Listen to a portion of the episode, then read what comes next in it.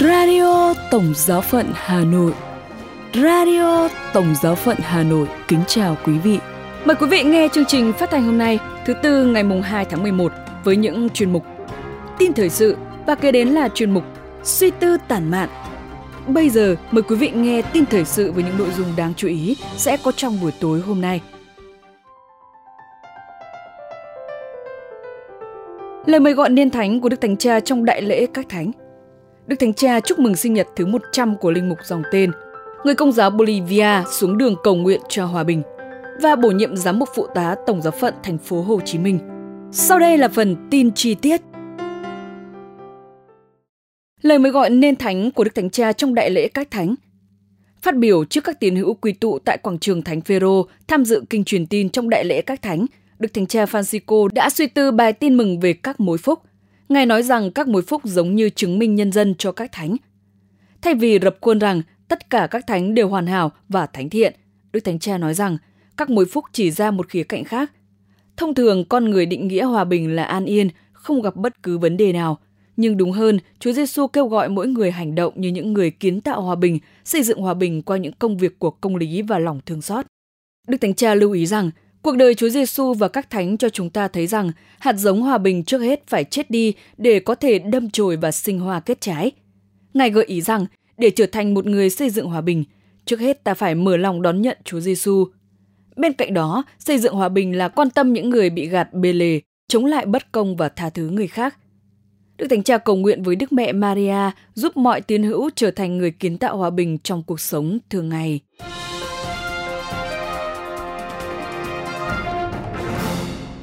Đức Thánh Cha chúc mừng sinh nhật thứ 100 của linh mục dòng tên.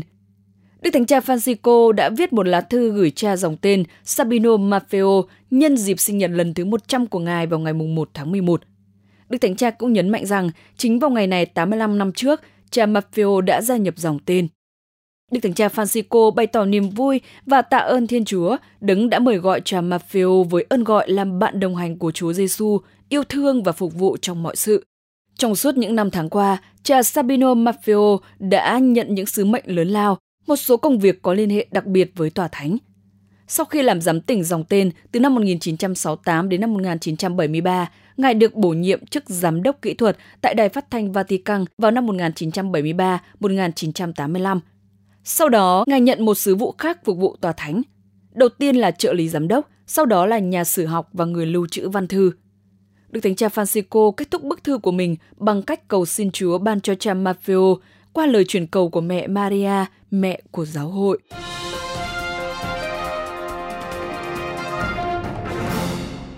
Người công giáo Bolivia xuống đường cầu nguyện cho hòa bình. Đông đảo cư dân của Santa Cruz, Bolivia tham gia một cuộc rước thánh thể vào cuối tuần qua để kêu gọi đối thoại và hòa bình trong nước. Đám đông cũng lần hạt và tham dự các thánh lễ – trong thánh lễ Chúa Nhật ngày 30 tháng 10, Đức Tổng giám mục René Nig kêu gọi gạt bỏ những lợi ích cá nhân và tìm kiếm hòa bình, thống nhất. Các tín hữu cầu nguyện cho hòa bình trong bối cảnh vùng Santa Cruz liên tục xảy ra những cuộc đình công để yêu cầu thực hiện điều tra dân số, nhà ở. Căng thẳng cũng leo thang vì bạo lực trên đường phố. Thành phố Santa Cruz đang trong tình trạng hỗn loạn, đụng độ, thiếu lương thực, thiếu nhiên liệu để chạy xe cấp cứu đang ảnh hưởng đến việc cứu người – Tổng giáo phận Santa Cruz cho biết, Minh Thánh Chúa được rước qua các đường phố mang thông điệp về hy vọng về những ngày tháng tươi đẹp hơn.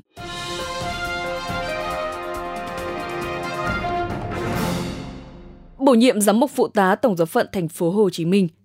Thứ ba ngày 1 tháng 11 năm 2022, Đức Tổng giám mục Marek Zanusky, sứ thần tòa thánh tại Singapore, kiêm đại diện tòa thánh không thường trú tại Việt Nam thông báo – Đức Thánh cha Francisco đã bổ nhiệm linh mục Du Xe Bùi Công Trác, linh mục thuộc Tổng giáo phận thành phố Hồ Chí Minh, làm giám mục phụ tá tổng giáo phận này với hiệu tòa Arsenaria. Linh mục Du Xe Bùi Công Trác đang đảm trách chức vụ giám đốc Đại chủng viện Thánh Du Xe Sài Gòn. Vào lúc 18 giờ cùng ngày, buổi cầu nguyện cho vị giám mục tân cử Du Xe cũng đã diễn ra tại nhà nguyện Đại chủng viện Thánh Du Xe Tổng giáo phận với sự hiện diện của Đức Tổng giám mục Du Xe Nguyễn Năng, Đức giám mục tân cử, các linh mục trong tòa giám mục của Đại chủng viện Thánh Du Xe và của Trung tâm Mục vụ Tổng giáo phận, quý thân nhân của Đức Tân Giám mục cùng toàn thể các chủng sinh Đại chủng viện.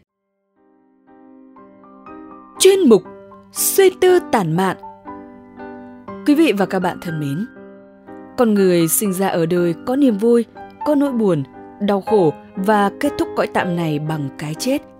Giáo hội Công giáo đã dành riêng tháng 11 và mời gọi các Kitô hữu cầu nguyện cho các linh hồn.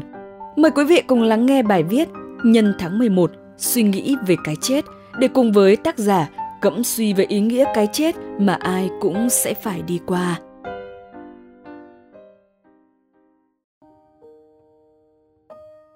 Khi chọn tháng 11 là tháng dành riêng để cầu nguyện cho các linh hồn, giáo hội muốn mời gọi con cái của mình một mặt tưởng nhớ tới những người đã khuất để cầu nguyện cho họ. Mặt khác, giáo hội cũng muốn chính những người con còn đang sống hãy nghĩ đến thân phận của mình. Một ngày nào đó rồi cũng sẽ phải ra đi như những người thân yêu của mình đã lần lượt lìa bỏ thế gian để về thế giới bên kia. Vậy đâu là ý nghĩa của cuộc sống? Cuộc đời sẽ đi về đâu? Bên kia cõi chết là gì? Trong 10 điều răn, Thiên Chúa đã dành hẳn điều răn thứ bốn nói về lòng hiếu thảo của con cháu đối với ông bà cha mẹ. Trước các điều răn hướng về con người, đây không phải là lời khuyên mà là một luật buộc phải thi hành như các điều răn khác. Vậy hiếu kính cha mẹ là yêu mến, biết ơn, vâng lời, giúp đỡ cha mẹ khi còn sống và cầu nguyện cho các ngài khi đã qua đời nhưng mang trong mình những giới hạn nhất định, nên nhiều khi chúng ta đã không thể chu toàn được với các ngài. Thật vậy, không ai có thể chu toàn lòng kính mến đối với những bậc ông bà, cha mẹ hoặc vuông tròn sự yêu thương hòa đồng giữa anh chị em ruột thịt trong nhà và bà con thân thuộc lối xóm cho dù nếu có, thì trong tháng các linh hồn này, hội thánh cũng nhắc nhở chúng ta làm mới lại những yêu thương ấy đối với những người đã khuất. Để từ đó làm mới lại mối dây liên lạc yêu thương, tương kính với những người đang sống, những người mà chúng ta gặp gỡ hàng ngày. Truyền thống của giáo hội dạy cho ta biết rằng các linh hồn là những người đã một thời sống cùng, sống với chúng ta trên cõi trần này. Nhưng các ngài đã ra đi trước, vì mang trong mình thân phận của con người, nên nhiều khi các ngài mang lấy tội mà đi vào cõi chết. Những lỗi lầm đó có thể là do yếu đuối của các ngài. Có khi vì chúng ta mà các ngài phải bị liên lụy. Như vậy trước khi về hưởng trọn vẹn niềm vui và hạnh phúc bên Chúa như các thánh, các ngài phải thanh luyện cho xứng đáng trước sự thánh thiện vô cùng của Thiên Chúa. Những người còn sống có thể dâng thánh lễ, làm việc lành đạo đức, dâng những hy sinh hãm mình để cầu nguyện cho các linh hồn. Mặt khác, khi cầu nguyện cho các linh hồn, giáo hội muốn cho chúng ta hiểu được rằng đây còn là thái độ của lòng biết ơn. Vì trước hết, ta sống là nhờ cha mẹ và người thân. Quả vậy, chúng ta lớn dần lên trong sự vất vả một nắng hai sương của cha mẹ, từ những đêm thức trắng lo toan đến những tần tảo quanh năm suốt tháng để ta được nuôi dưỡng nên người. Trong nụ cười của chúng ta có hy sinh của cha mẹ trong niềm vui của chúng ta có đau khổ của đấng sinh thành. Và thế rồi dầu cha mẹ có khuất núi, thì các ngài lại đang hiện diện nơi con cháu là chúng ta. Vì chúng ta mang trong mình huyết nhục cũng như sự hy sinh của các ngài. Như vậy, với niềm tin vào đức kitô chết và phục sinh, vào những lời chúa hứa, chúng ta phó thác người thân chúng ta nơi lòng thương xót của thiên chúa ngoài việc đọc kinh cầu nguyện cho các linh hồn, thì việc đi viếng nghĩa trang, việc sửa sang phần mộ là việc tốt. Nhưng điều này lại có ích cho người còn sống nhiều hơn. Bởi lẽ, từ cái nghĩa trang mà chúng ta thấy đó, từ cái nấm mồ mà chúng ta đang sửa sang tô quét đó, từ những hũ đựng hài cốt mà chúng ta ngắm nhìn đó, chúng ta thấy được cái kiếp sống vắn vỏi của con người. Suy nghĩ về vấn đề này, Thánh Augustino nói, mọi sự giàu hay hay dở đều không chắc chắn vì sự chết là chắc chắn sẽ xảy đến. Cái đích điểm mà tất cả mọi người ở trần gian này sẽ phải đến gặp nhau là ở chỗ ba tấc đất thật sâu và một nấm mồ cô đơn lạnh lẽo. Chính vì thế mà giáo hội muốn chúng ta không dừng lại ở những tấc đất nấm mộ đó, mà hãy đi tìm cho mình một ý nghĩa đằng sau cái chết. Muốn cái chết của mình thật sự có ý nghĩa, thì trước tiên hãy nghiêm túc suy nghĩ ngay đến cái chết của chính mình trong cuộc sống hiện tại. Hầu chuẩn bị cho xứng đáng khi đến trình diện với chúa trong ngày chết của chúng ta. Thoạt nghe có vẻ vô lý, tại sao đang sống mà lại phải suy nghĩ về cái chết? Thiết nghĩ trước khi bàn về vấn đề này, tưởng cũng nên nhắc lại những tâm tình trong kinh thánh và lời của các thánh nói về cái chết. Chính anh chị em đã rõ ngày của chúa sẽ đến bất ngờ như kẻ trộm lúc đêm khuya. Hãy tỉnh thức vì con người sẽ đến phán xét chúng ta vào giờ chúng ta không ngờ. Còn thánh gregorio đã nói về cái chết như sau chúng ta không biết trước sẽ chết giờ nào để chúng ta luôn chuẩn bị sẵn sàng. Thánh benado tiếp, chúng ta có thể chết bất cứ giờ nào, bất cứ ở đâu, nên muốn chết lành, được cứu rỗi, phải sẵn sàng đón nhận sự chết. Thần chết đến bất cứ giờ nào, bất cứ ở đâu, nên chúng ta phải luôn sẵn sàng chờ đợi nó. Suy niệm đến đây, tôi sực nhớ cách đây mấy năm tôi có quen một thầy tu khi đến thăm tôi thấy trên bàn học của thầy luôn có một chiếc quan tài nhỏ trong chiếc quan tài đó có tấm hình của thầy và một bản cáo phó mà chính thầy viết cho mình. Khi hỏi thì được thầy giải thích như sau. Chiếc quan tài này là hình bóng của sự chết, bởi vì nó sẽ ôm trọn xác chết khi con người ta hết hơi.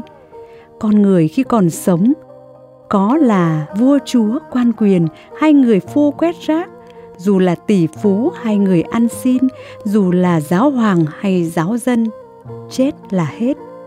Cái chết là sự thật nên mỗi khi đi đâu về tôi thường hay ngắm nó và suy nghĩ về cái chết của chính mình.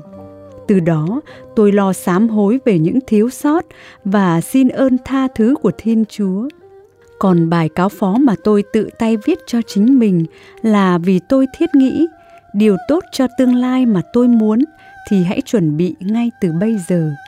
Điều tốt mà tôi mong muốn cho tương lai là gì nếu không phải là được ở bên chúa? Vậy ngay từ giây phút này, tôi hãy lo sống sao cho đáng sống, để cái chết của tôi thật sự là một cuộc đi về như lời bài hát lạy chúa, bao ngày tháng con hằng mơ ước, tìm về bên chúa niềm vui suối an hòa.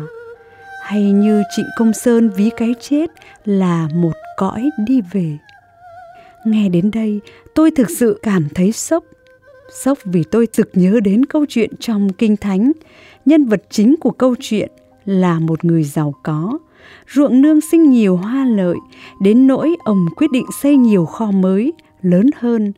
Ông nói, ta sẽ tích trữ tất cả thóc lúa và của cải vào đó, và ta sẽ nhủ lòng, hồn ta hỡi. Mình bây giờ ê chề của cải, dư xài nhiều năm, cứ nghỉ ngơi, ăn uống, vui chơi cho đã. Nhưng thiên chúa bảo ông ta, đồ ngốc, nội đêm nay người ta sẽ đòi lại mạng ngươi. Lúc đó ngươi tính sao? Và chuyện đã xảy ra đúng như vậy ở tận đỉnh cao của vinh hoa phú quý, người giàu có ấy phải lìa bỏ đời này. Sốc nữa, vì đây là sáng kiến táo bạo của thầy. Nhưng nghĩ suy một chút, tôi mới nhận ra đây là một chân lý, bởi đã có người định nghĩa cuộc sống là một hành trình để tiến tới cái chết. Hay như thánh phaolô, mỗi ngày tôi phải đối diện với cái chết thật thế mỗi ngày sống là đời ta ngắn lại mỗi hoàng hôn ta mất đi một ngày. Sống là đang đi dần tới cõi chết sự sống và cái chết nó hòa quyện lại với nhau. Thật vậy cái chết là một người bạn thân thiết với con người chả thế mà thánh francisco assisi đã gọi nó là chị chết. Chị chết này dù muốn dù không, chị cứ đến với cuộc đời ta như người nhà, không cần báo trước, chẳng cần ai dẫn đường, chị đến như một người trộm. Như vậy, thân phận con người là một cái gì đó mỏng giòn dễ vỡ, cuộc sống nơi dương gian này chỉ là tạm bợ. Ý thức được như thế là để xin ơn tha thứ, đồng thời cũng lo chuẩn bị cho mình một cái giấy thông hành trên hành trình về với Chúa. Giấy thông hành này chỉ có thể mua được là lòng sám hối, sự canh tân, việc đạo đức, những hy sinh, hãm mình, sống và làm theo lời Chúa dạy. Có thế, ta mới hy vọng được chung hưởng hạnh phúc muôn đời với các thánh. Ước mong sao trong tháng các linh hồn này, mỗi người hãy dâng những hy sinh hãm mình, đặc biệt là thánh lễ để cầu nguyện cho các linh hồn. Đây là tấm lòng biết ơn cao cả mà Chúa muốn nơi chúng ta khi tưởng nhớ đến người quá cố. Đồng thời đây cũng là trách nhiệm của mỗi người chúng ta khi sống trong mầu nhiệm giáo hội hiệp thông. Đàng khác, đây cũng là thời gian thuận tiện để ta suy nghĩ về chính cái chết của mình. Thật vậy, suy gẫm về sự chết là điều cần thiết giúp ta biết quan tâm hơn đến cuộc sống làm thế nào để yêu, để tha thứ và để chấp nhận? Làm thế nào để tránh những tội lỗi, những vấp phạm và giết chết cái tôi ích kỷ của mình như hạt lúa gieo vào lòng đất để chỉ còn muốn sống cho chúa cách trọn vẹn, để phụng sự ngài và phục vụ tha nhân? Như vậy, khi suy nghĩ về cái chết, chúng ta hãy có tâm tình như thánh phaolô đối với tôi, sống là đức kitô và chết là một mối lợi. Như thế, không có gì tách được chúng ta ra khỏi tình yêu của thiên chúa thể hiện nơi đức giêsu kitô, chúa chúng ta. Và cuối cùng, cái chết đến với tôi như một niềm hãnh diện. Còn tôi đã đến giờ tôi phải ra đi, tôi đã thi đấu trong cuộc đấu cao đẹp đã chạy hết quãng đường dài. Giờ đây, tôi chỉ còn đợi vòng hoa dành cho người công chính. Chúa sẽ trao phần thưởng đó cho tôi, và không phải chỉ cho tôi, nhưng cho tất cả những ai mong đợi người.